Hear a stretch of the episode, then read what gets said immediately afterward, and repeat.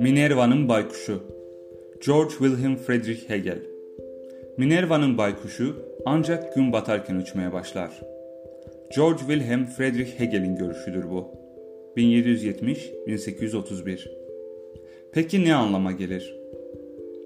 Aslında bu ne anlama gelir sorusu Hegel'in eserlerini okuyanların kendilerine sık sık sordukları bir sorudur. Hegel'in yazıları korkunç bir zorluk taşır. Bunun bir nedeni tıpkı Kant'ınkiler gibi çoğunlukla oldukça soyut bir dille ifade edilmeleri ve Hegel'in sıklıkla kendi bulduğu terimleri kullanmasıdır. Hiç kimse, hatta muhtemelen Hegel bile tümünü anlamamıştır. Baykuşla ilgili ifade anlaşılması en kolay kısımlardan biridir. Bu onun bize insanlık tarihinin akışına dair bilgeliğin ve anlamanın günün olaylarını gece çöktüğünde gözden geçiren biri gibi olup bitmiş olana dönüp baktığımızda ancak geç bir aşamada tam anlamıyla geleceğini anlatmanın bir yoludur.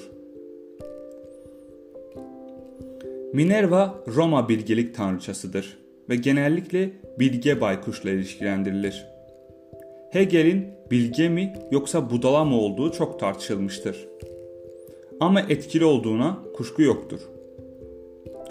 Tarihin belirli bir yolla geliştiğine ilişkin görüşü Karl Marx'a esin kaynağı olmuştur.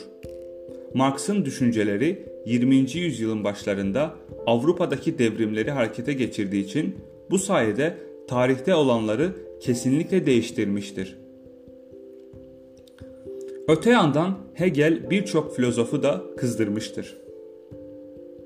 Bazı filozofların onun çalışmalarını terimleri özensizce kullanma tehlikesine örnek olarak ele aldıkları bile olmuştur.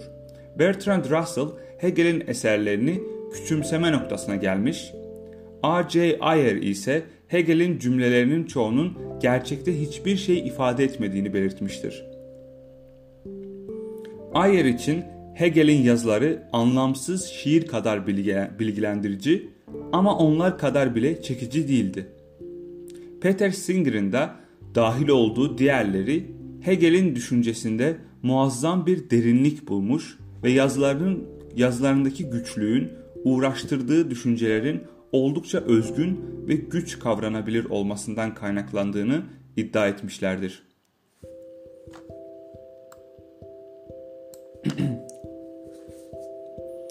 Hegel 1770 yılında bugün Almanya sınırları içinde bulunan Stuttgart şehrinde doğdu ve monarşinin yıkılıp yeni bir cumhuriyetin kurulduğu Fransız devrimi çağında büyüdü. Fransız devrimini muhteşem şafak diye adlandırmış ve diğer öğrencilerle birlikte olayları anmak için devrim anısına bir ağaç dikmişti. Bu siyasi iktir, istikrarsızlık ve radikal dönüşüm zamanı hayatının geri kalanı boyunca onu etkiledi.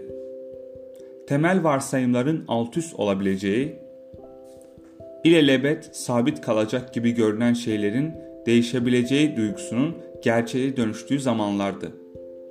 Bunun sağladığı bir içgörüde sahip olduğumuz düşüncelerin yaşadığımız zamanla doğrudan ilişkili olduğu ve kendi tarihsel bağlamlarının dışında tamamen anlaşılamadığı yönündedir. Hegel kendi yaşadığı zaman diliminde tarihte can alıcı bir aşamaya ulaşmış olduğuna inandı. Kişisel düzeyde ise bilinmezlikten şöhrete doğru ilerledi. Varlıklı bir aileye özel öğretmen olarak iş, hayatına başladıktan sonra okul müdürü olarak çalıştı. Sonunda Berlin'deki üniversitede profesör olmuştu. Kitaplarının bazıları felsefesini daha iyi anlamaları için öğrencilerine yardım etme amacıyla yazılmış ders notlarıydı. Ölümüne kadar döneminin en iyi ve hayranlık verici filozofu oldu. Yazılarının ne kadar güç olabileceği göz önüne alındığında bu oldukça şaşırtıcıdır. Ama bir grup hevesli öğrencisi onun öğrettiklerini anlamaya ve tartışmaya, siyasi ve metafizik çıkarımlarını göstermeye kendilerini adamıştı. Immanuel Kant'ın metafiziğinden fazlasıyla etkilenen Hegel, Kant'ın nominal gerçekliğin fenomenal dünyanın ötesinde yattığı yönündeki görüşünü reddediyordu. Deneyimimize yol açanın algının ötesinde yatan noumena olduğunu kabul etmek yerine gerçekliği şekillendiren zihnin gerçek olduğu sonucuna varmıştı. Onun ötesinde hiçbir şey yoktur. Fakat bu gerçekliğin sabit bir durumda kaldığı anlamına gelmez. Hegel için her şey bir değişim süreci içindedir ve bu değişim öz farkındalıkta içinde yaşadığımız dönem tarafından sabitlenen öz farkındalık durumunda aşamalı bir ilerleme biçimini alır. Bütün tarihi kendi üzerine katlanan uzun bir kağıt parçası olarak düşünün. Bu yüzden orada olup biteni biz, o kendini tümüyle açığa serene kadar gerçekten anlayamayız. Ne de kağıdın son parçasında yazılı olanı kağıt açılıncaya kadar bilebiliriz. Açılma biçiminin temelinde bir yapı mevcuttur. Hegel'e göre gerçeklik her zaman kendini anlama amacına doğru ilerler. Tarih hiçbir zaman rastgele değildir. Bir yere doğru gitmektedir. Geriye dönüp baktığımızda böyle gelişmek zorunda olduğunu göreceğiz. Bu ilk duyduğunuzda tuhaf bir düşüncedir. Bunu okuyan kişi, bunu okuyan çoğu kişinin Hegel'in görüşünü paylaşmayacağını biliyorum. Tarih çoğumuz için Henry Ford'un tanımladığı daha yakındır.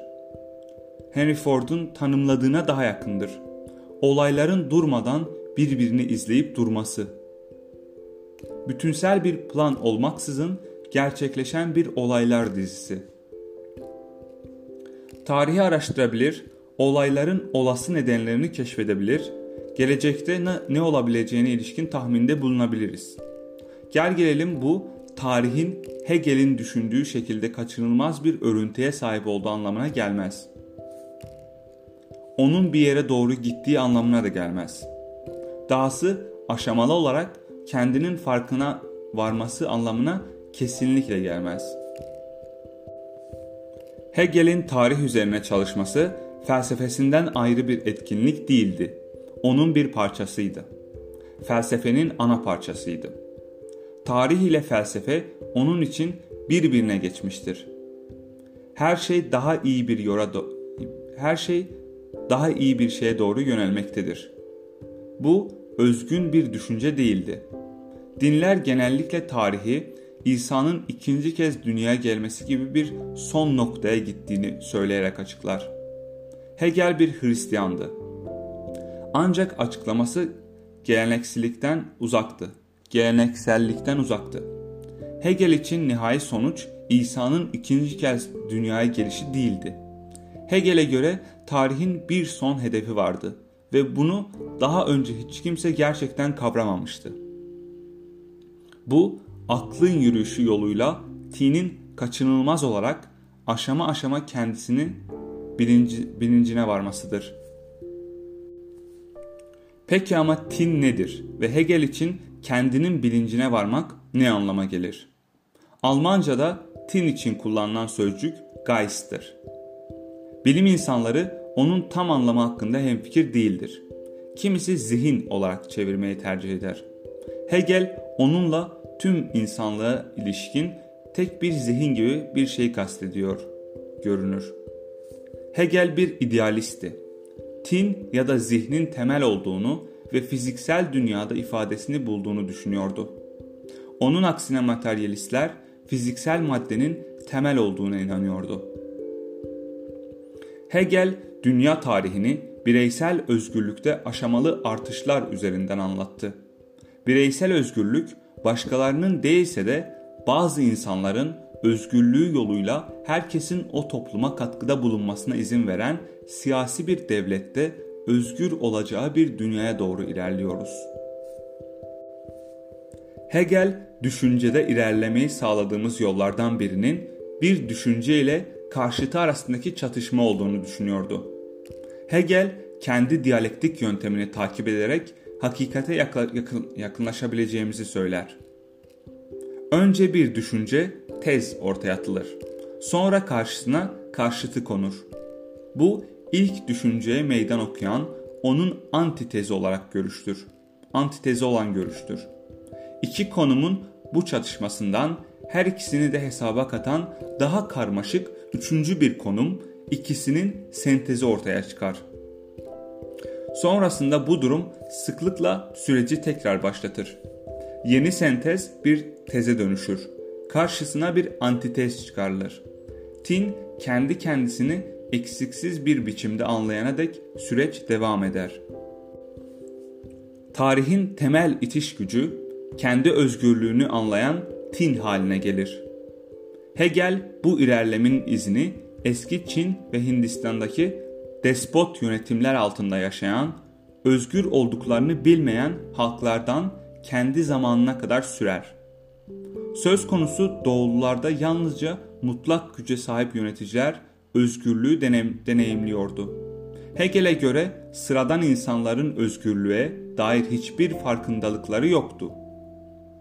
Eski Persler özgürlüğün değerini anlamak konusunda biraz daha gelişmişlerdi. Yunanlar tarafından yenilmeleri de bu ilerlemeye getirmişti. Yunanlar daha sonra da Romalılar özgürlüğün farkına kendilerinden önce gelenlerden daha fazla varmışlardı. Gel gelelim kölelik devam etmişti mesela. Bu yalnızca zengin ve güçlülerin değil bir bütün olarak insanlığın özgür olması gerektiğini tam anlamıyla kavrayamadıklarını gösteriyordu. T'nin Fen Fenomenolojisi 1807 adlı kitabının meşhur bir pasajında Hegel, efendi ile köle arasındaki mücadeleyi tartışıyordu. Efendi öz bilinçli bir birey olarak kabul görmek ister ve bunu başarmak için köleye ihtiyaç duyar. Fakat kölenin de kabul görmeyi hak ettiğini onaylamaz. Eşit olmayan bu ilişki birinin öleceği bir mücadeleye yol açar. Ancak bu süreç kendi kendini baltalayıcıdır. Efendi ve köle en sonunda birbirlerine ihtiyaçları olduğunu ve birbirlerinin özgürlüğüne saygı duymaları gerektiğini kabul ederler. Hegel gerçek özgürlüğün ancak tinsel değerin farkındalığını tetikleyen Hristiyanlıkla birlikte olası olabileceğini düşünmüştü. Onun zamanında tarih kendi amacını gerçekleştirmiştir. Tin kendi özgürlüğünün farkına varmış, sonuç olarak toplum aklın ilkeleri tarafından düzenlenmiştir. Bu onun için çok önemliydi. Hakiki özgürlük sadece tam anlamıyla düzenlenmiş bir toplumdan doğardı. Pek çok Hegel okuyucusunu endişelendiren şey onun hayal ettiği ideal toplum çeşidinde güçlü düzenleyicinin toplum görüşüne uymayanların özgürlük adına bu rasyonel yaşam şeklini kabul etmeye zorlanacak oluşudur. Bu kişiler Rosso'nun paradoks içeren ifadesiyle özgür olmaya zorlanacaklardır. Benziyor. Tüm tarihin son ürününün gerçekliğin yapısına ilişkin bir farkındalığa erişen Hegel'in kendisi olduğu ortaya çıkıyordu. Kitaplarının birinin son sayfalarında bunu gerçekleştirdiğini düşünüyor gibidir. Bu T'nin kendini ilk kez anladığı noktaydı.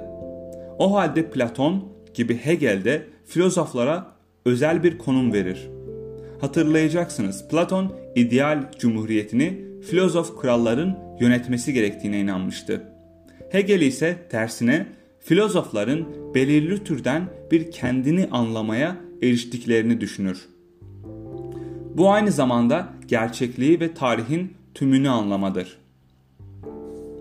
Delphi'deki Apollon tapınağına kazınmış kendini tanı ifadesini hayata geçirmenin bir başka yoludur. Hegel insani olayların nihai gelişme örtüsünü fark edecek kişilerin filozoflar olduğuna inanıyordu. Filozoflar diyalektiğin aşamalı bir uyanış üretme yolunu kavrarlar. Birden her şey onlar için açık hale gelir ve insanlık tarihinin bütün amacı meydana çıkar. Tin yeni bir kendini anlama safhasına girer. En azından teori böyle der. Hegel'in pek çok hayranı vardı ama Arthur Schopenhauer onlardan biri değildi. Hegel'in konusuna dürüst ve ciddi yaklaşmadığı için onun gerçek bir filozof olmadığını bile düşünüyordu. Schopenhauer'e göre Hegel'in felsefesi saçmalıktı. Hegel'e gelince o da Schopenhauer için mide bulandırıcı ve cahil tanımını yapıyordu.